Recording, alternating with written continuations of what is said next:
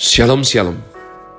Selamat hari Kamis 17 Desember 2020 Saya Pendeta Kaleb Hofer Bintor dalam anugerahnya. Penuh sukacita sampaikan pesan Tuhan melalui program Grace Words yakni suatu program renungan harian yang disusun dengan disiplin. Kami doakan dengan setia supaya makin dalam kita beroleh pengertian mengenai iman, pengharapan, dan kasih yang terkandung dalam Kristus Yesus. Sungguh merupakan kerinduan saya bagi saudara sekalian, agar supaya kasih dan kuasa firman Tuhan setiap hari tiada pernah berhenti menjamah hati, menggarap pola pikir, dan yang terpenting adalah kehidupan kita boleh sungguh berubah, makin serupa kepada Kristus Yesus. Masih dalam season winter dengan tema Advancing, Grace Words hari ini saya berikan tajuk Good Job bagian yang ke-16. Bapak Ayub yang baik. Good job. Ayub yang baik. Bagian yang ke-16. Mari kita lanjutkan komitmen baca kitab suci hingga habis. Yang mana sesuai agenda hari ini adalah kitab Ayub Fatsal 16. Ayub mengeluh tentang perlakuan Allah. Tetapi Ayub menjawab, Hal seperti itu telah acap kali ku dengar. Penghibur sialan kamu semua. Belum habiskah omong kosong itu? Apa yang merangsang engkau untuk menyanggah? Aku pun dapat berbicara seperti kamu, sekiranya kamu pada tempatku. Aku akan menggubah kata-kata indah terhadap kamu dan menggeleng-gelengkan kepala atas kamu Aku akan menguatkan hatimu dengan mulut dan tidak menahan bibirku mengatakan belas kasihan. Tetapi bila aku berbicara, penderitaanku tidak menjadi ringan.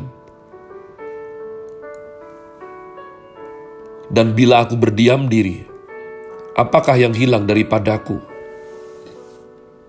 Tetapi sekarang, ia telah membuat aku lelah dan mencerai beraikan segenap rumah tanggaku sudah menangkap aku. Inilah yang menjadi saksi. Kekurusanku telah bangkit menuduh aku. Murkanya menerkam dan memusuhi aku, yang menggertakkan giginya terhadap aku. Lawanku memandang aku dengan mata yang berapi-api. Mereka mengangakkan mulutnya melawan aku, menampar pipiku dengan cercaan, dan bersama-sama mengerumuni aku. Allah menyerahkan aku kepada orang lalim, dan menjatuhkan aku ke dalam tangan orang fasik. Aku hidup dengan tentram, tetapi ia menggelisahkan aku. Aku ditangkapnya pada tengkukku, lalu dibantingnya dan ditegakkannya menjadi sasarannya. Aku dihujani anak panah. Ginjalku ditembusnya dengan tak kenal belas kasihan. Empeduku ditumpahkannya ke tanah. Ia merobek-robek aku menyerang aku laksana seorang pejuang. Kain kabung telah kujahit pada kulitku, dan tandukku kumasukkan ke dalam debu. Mukaku merah karena menangis, dan bulu mataku ditudungi kelam pekat. Sungguh pun tidak ada kelaliman pada tanganku dan doaku bersih. Hai bumi, janganlah menutupi darahku, dan janganlah kiranya teriakku mendapat tempat perhentian. Ketahuilah sekarang juga, saksiku ada di sorga. Yang memberi kesaksian bagiku ada di tempat yang tinggi. Sekalipun aku dicemoohkan oleh sahabat-sahabatku, namun ke arah Allah mataku menengadah sambil menangis. Supaya ia memutuskan perkara antara manusia dengan Allah, dan antara manusia dengan sesamanya karena sedikit jumlah tahun yang akan datang, dan aku akan menempuh jalan dari mana aku takkan kembali lagi. Umat Tuhan, saya rasa selama sembilan tahun saya belajar tekun disiplin setia untuk tetap recording Grace Words no matter what. Ya, ada beberapa titik dalam hidup saya pada saat saya susah, saat saya lemah, saat saya sedih, saya tidak pernah bagikan kepada saudara.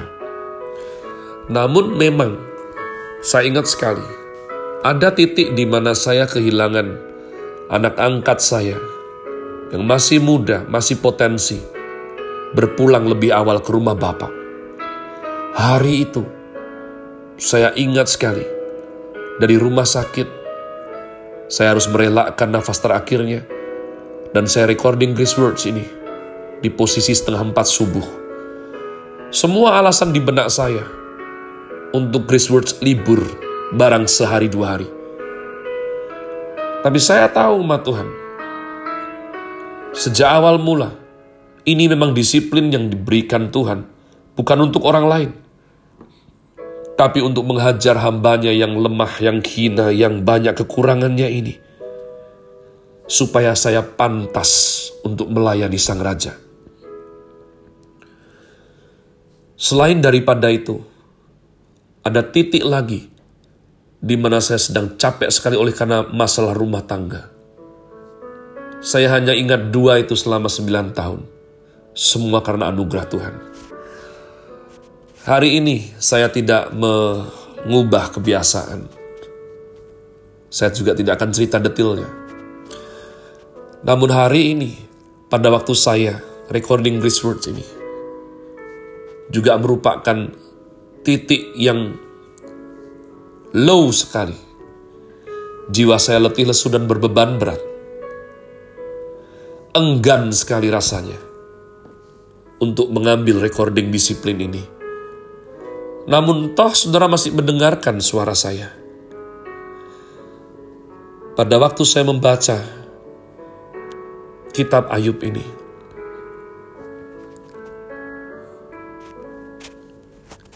saya langsung paham. Memang demikianlah cara Bapa yang sayang kepada anaknya. Seperti dikatakannya di Ibrani Fatsal 12. Dididik, dihajar, disesah orang yang diakuinya sebagai anak. Umat Tuhan, berulang kali saya baca kitab Ayub. Saya rindu bahwa penderitaan Ayub segera usai. Namun saya tahu setiap kali sampai Fatsal 16, bahkan ini baru sepertiga jalan. Karena nanti kitab ini sampai 42 Fatsal umat Tuhan. Bayangkan, satu Fatsal itu berapa hari dalam hidup Ayub? Begitu lama. Bahkan dalam perikop ini, ayat 22, Ayub merasa dia tidak akan kembali lagi. Sebab penderitaannya sudah sehebat itu. Penyakitnya itu dari ujung kepala sampai ujung kaki. Jadi dia sudah siap mati, namun anehnya kenapa tidak mati-mati? Dia menderita amat, hatinya menderita. Pikirannya menderita dia mau diam tidak bisa. Dia tidak bisa abaikan perkataan sahabat-sahabatnya yang mengumandangkan kausatif sebab akibat tabur tuai dan juga kecurigaan bagaimana Ayub pasti bersalah kepada Tuhan. Karena kalau tidak ada sebab, gak mungkin Ayub seperti itu penderitaannya. Kalau tidak tabur, tidak mungkin tuai seperti ini. Kalau tidak kurang ajar kepada Tuhan, tidak mungkin kok sampai semenderita itu. Ayub tidak sanggup mengabaikan. Dia buka mulut. Dia bilang, kamu kira kalau aku bicara penderitaanku menjadi ringan? Tidak. Tapi dia tidak bisa diam umat Tuhan. Kenapa? Pahit sekali hatinya. Sengsara sekali hatinya. Perhatikan ayat 2 Bapak Ayub sampai berseru kepada sahabatnya, penghibur sialan kamu semuanya. Ada sesuatu yang saya pelajari dengan diizinkannya Tuhan saya recording dalam kondisi letih dan kesusahan seperti sekarang ini. Saya berkata untuk berbagi mutiara kehidupan ya umat Tuhan ya. Jadi engkau doakan saja Maafkan saya karena tanggung jawab dan PR saya banyak. Jangan jangan japri, nggak usah telepon ya. Oke, Kenapa?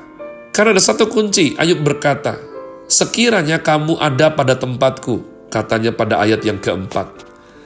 Semua nasihat daripada sahabatnya itu betul. Tapi, apa yang mengalahkan nasihat? Apa yang mengalahkan teori, yakni praktek langsung di lapangan umat Tuhan? Ayub mengalami sendiri, nuraninya sudah cek. Tidak ada manusia tidak bersalah di hadapan Tuhan tapi salah sampai seperti apa? Kenapa bisa menderita seperti ini? Maka Ayub berkata, Walaupun Elifas orang Teman sudah berkata, kau kira nggak ada yang lebih tua daripada kamu di antara kami. Ayub tidak peduli. Ini bukan soal umur. Ini bukan soal kecerdasan. Ini bukan soal teologi. Sekiranya kamu ada pada tempatku. Kenapa? Karena apa yang Ayub alami, ini sungguh-sungguh sesuatu yang tidak bisa dijelaskan secara manusia. Namun toh semenderita apa pun, perhatikan Ayub berkata apa. Namun ke arah Allah, mataku menengadah sambil menangis. Saya kagum sekali dengan Bapak Ayub.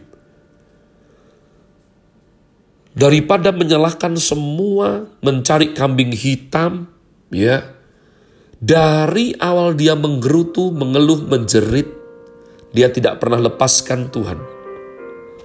Dia selalu menengadahkan matanya kepada Tuhan walau sambil menangis dia selalu yang dikejar adalah Tuhan ini merupakan suatu pembelajaran yang baik sekali sehingga apa pun yang terjadi dalam hidup kita umat Tuhan Jangan fokus kepada orang yang membuat engkau sedih. Jangan fokus kepada masalah yang membuat hidupmu susah. Jangan hanya berpusat kepada orang yang mengkhianati, menjahati, dan membuat hidupmu tidak nyaman. Bapak Ayub mengajarkan, lepas dari semua itu, pandang Tuhan. Penyebabnya ada pada Tuhan. Kehendak Tuhan itu apa? apa rencananya sehingga kita diizinkan ya seperti ini. Walaupun menjerit, batin menangis, tengadahkan mata tetap kepada Tuhan. Have a nice day. Tuhan Yesus memberkati saudara sekalian. Sola. Grazie.